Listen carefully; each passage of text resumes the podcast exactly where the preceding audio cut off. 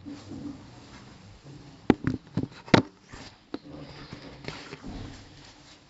الحمد لله نحمده ونستعينه ونستغفره ونعوذ بالله من شرور أنفسنا ومن سيئات أعمالنا. من يهدي الله فلا مضل له ومن يضلل فلا هادي له. وأشهد أن لا إله إلا الله وحده لا شريك له. وأشهد أن محمدا عبده ورسوله وصفيه وخليله وخيرته من خلقه وأمينه على وحيه. أرسله ربه رحمة للعالمين وحجة على خلقه وعباده أجمعين. وأسأل الله تبارك وتعالى أن يجعلنا من صالح أمته وأن يحشرنا يوم القيامة في زمرته ثم أما بعد. أولا يا عباد الله أوصيكم ونفسي بتقوى الله سبحانه وتعالى فقد فاز المتقون. كما وصى بها الله عز وجل لنا في كتابه حينما قال ولقد وصينا ولقد وصينا الذين أوتوا الكتاب من قبلكم وإياكم أن اتقوا الله First and foremost, O servants of Allah subhanahu wa ta'ala, I implore myself and yourself to observe the taqwa of Allah subhanahu wa ta'ala in open and in secret. For indeed those whom observe the taqwa of Allah subhanahu wa ta'ala, they are the successful ones. قال الله سبحانه وتعالى في محكم آياته يا أيها الإنسان إنك كادح إلى ربك كدحا فملاقي Allah Azza wa Jal, He gives an address and He gives an address to all of mankind and humanity and He says O mankind and O humanity you are laboring restlessly towards your Lord and eventually you'll meet the consequences of this laboring. And as the ulama of tafsir has mentioned, that this laboring towards Allah subhanahu wa ta'ala can either be in your favor or it can be against you. And ultimately, you will see the fruits of your labor. As we usher in the new year and we find ourselves in Shahrullah subhanahu wa ta'ala al-Muharram, the new Islamic New Year, the year 1444, it is time for us as Muslims to reflect on an individual level and as an ummah. And we need to align ourselves with the symbols of Allah subhanahu wa ta'ala. And we need to be aware of the times wherein we find ourselves in. And we find ourselves in the month of Allah subhanahu wa ta'ala, Al-Muharram, which is one of the sacred months of Allah subhanahu wa ta'ala. And whosoever sanctifies the symbols of Allah subhanahu wa ta'ala, then this is of the piety of his heart. And the first reflection we have, O servants of Allah, is the importance of time. As another year passes us by, we realize that time is passing by quicker. And this is something which each and every single individual perceives. The young and the old, the Muslim and the Kafir. We all perceive that time is passing by quicker. And this is something which was prophesied by the Messenger of Allah, Muhammad sallallahu alayhi wasallam.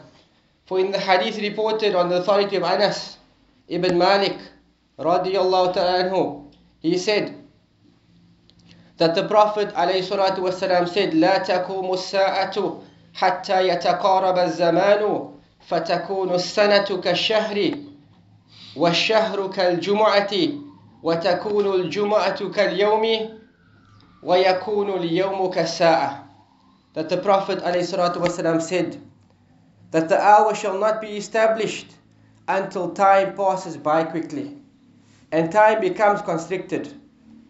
So much so that the Prophet says, and the year will become like a month.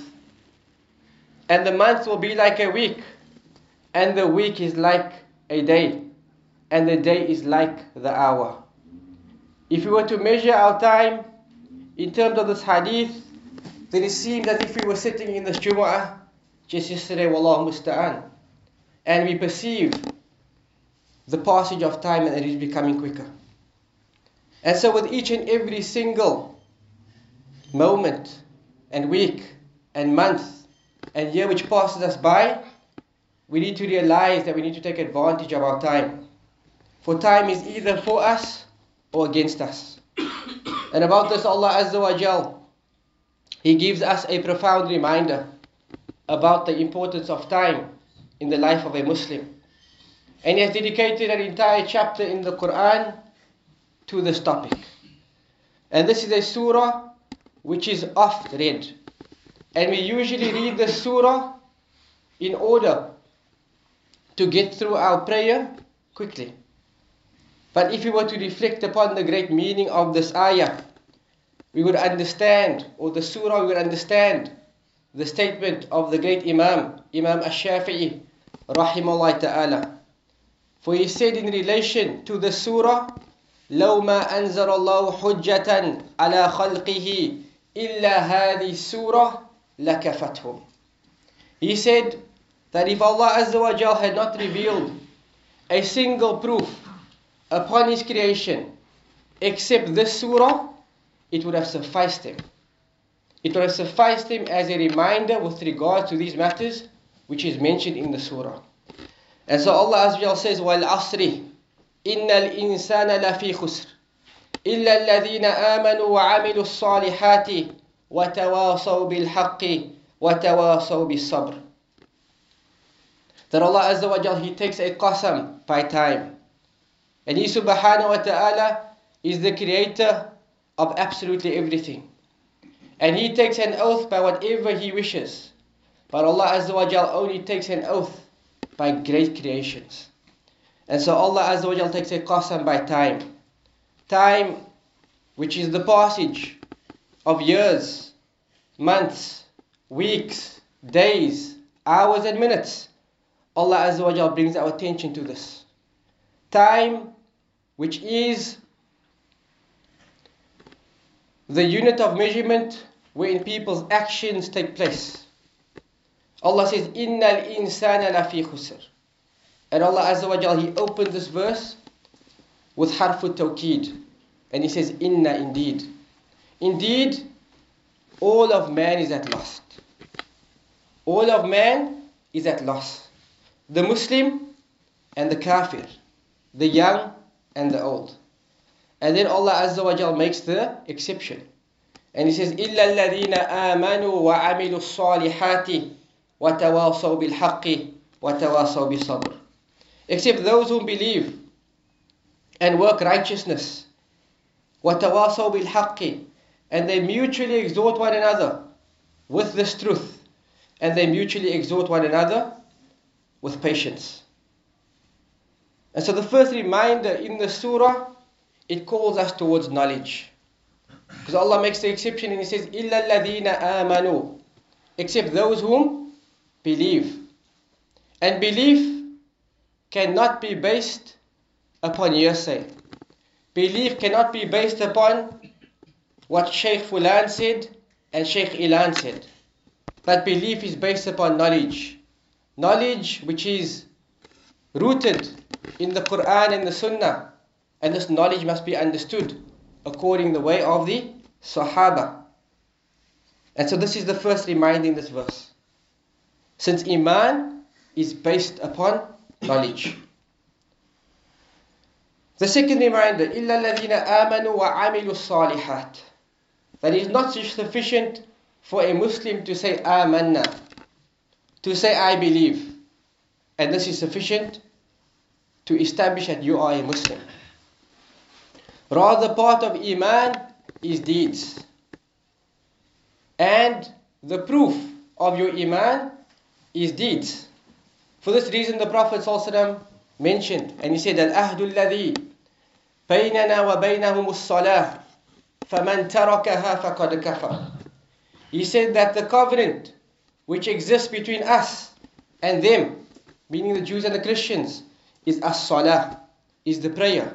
And whosoever omits it has fallen into disbelief. And this is the words of the Prophet. And this shows us that deeds is part of Iman.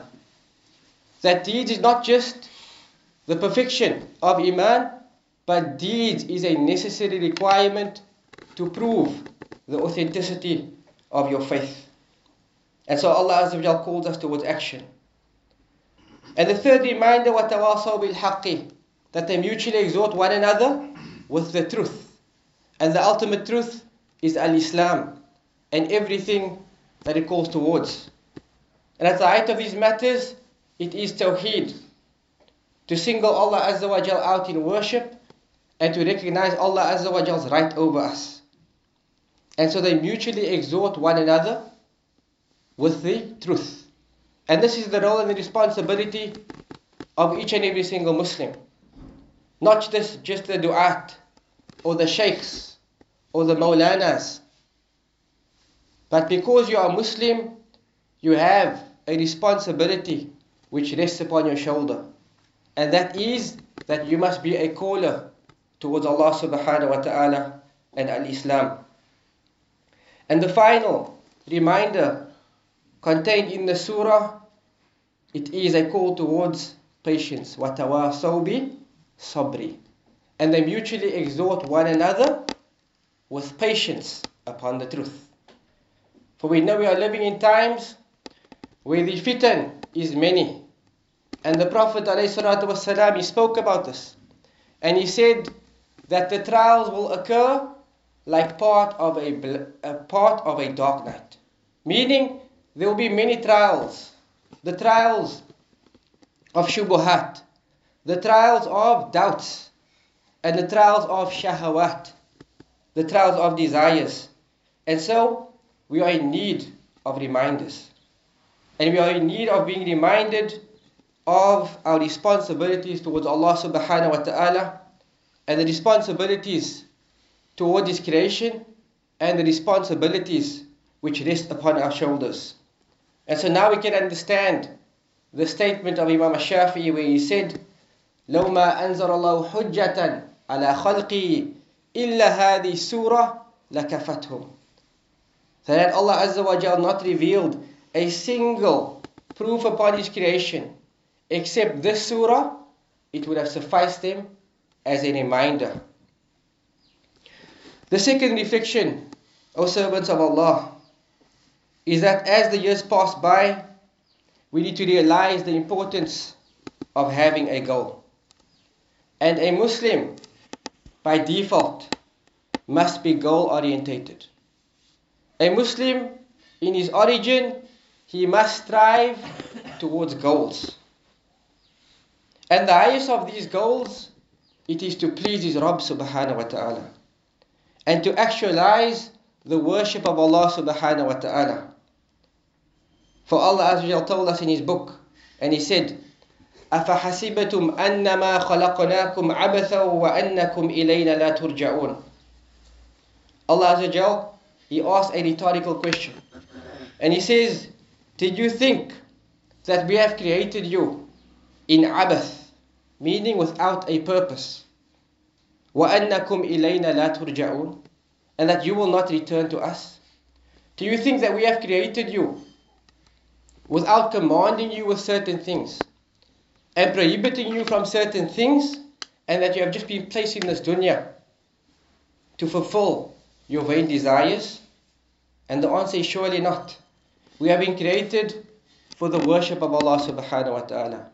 وَمَا خَلَقْتُ الْجِنَّ وَالْإِنسَ إِلَّا لِيَعْبُدُونَ And the concept of worship, it is a broad term. Worship does not only apply to the rituals which we have been commanded to fulfill. Yes, this is the main aspect of worship. But worship, it is also seen in your character. Worship is seen in the way you treat your wives. Worship is seen in the way you treat your workers. Worship is seen how you treat the creation of Allah subhanahu wa ta'ala. This is part of worship. And so a Muslim does not go through life inactive, not working for his dunya, nor working for his akhirah. Abdullah ibn Mas'ud radiyallahu ta'ala anhu, he said, Inni la ukriya an ar-rajula farigan, la fi amali dunya wa la fi amali al-akhirah. He said, I detest and I hate to see an individual farigan, not engaging in any actions. La fi amali dunya, not in actions which pertain to the worldly life, wala fi amali al-akhirah, nor engaging in actions which relate to his hereafter. And so the believer is between dunya and akhirah, trying to strike the balance between this. And knowing that his highest goal, it is to please Allah subhanahu wa ta'ala and also to attain beneficial matters which aid him in the life of this world and aid him with regards to the year after. So we can have goals for our dunya and we need to have goals. When considering the increase in living expenses, we wonder about our future and the future of our children. However, it should not be our major concern. We need to make the effort and leave the rest to Allah subhanahu wa ta'ala. For Allah Azza wa Jal is Ar-Razaq. And Allah Azza wa Jal has not ceased to be described with this attribute of sustaining His creation. And He sustained those who came before us. And surely He subhanahu wa ta'ala will sustain those who come after us. Allah Azza wa Jal will never cease to have this name of Ar-Razaq despite inflation and the increase in the cost of living. Having said that, our highest concern should not be this dunya. The Prophet ﷺ often made this application and he said, Allahumma la taj'ali dunya akbar hammina wa la mablagha ilmina. You to say, Oh Allah, do not make the life of this world our highest concern and aspiration. And nor make it the extent of our knowledge. Because our highest goal and concern is the akhirah. And what we seek through our knowledge is we seek the pleasure of Allah subhanahu wa ta'ala wa daril akhirah. أقول ما سمعتم وأستغفر الله لي ولكم من كل ذنب فاستغفروه إنه هو الغفور الرحيم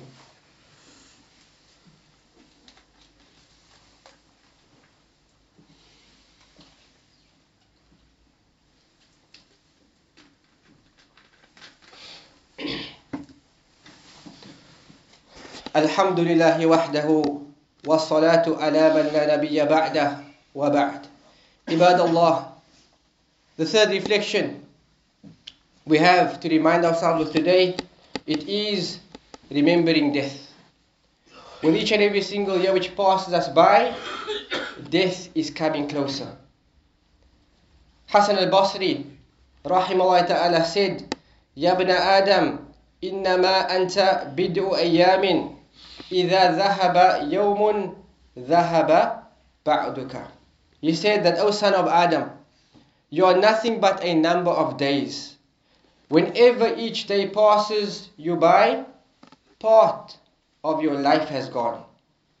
And this only brings us closer to our appointed term and our meeting with our Rabb subhanahu wa ta'ala. And as we know, the Prophet ﷺ said that the average lifespan of his ummah is from 60 to 70 years. And so for many of us, we are halfway. For some of us, we are past the halfway mark. And for some of us, we might be upon borrowed time. So death must become a reality for us, now more than ever.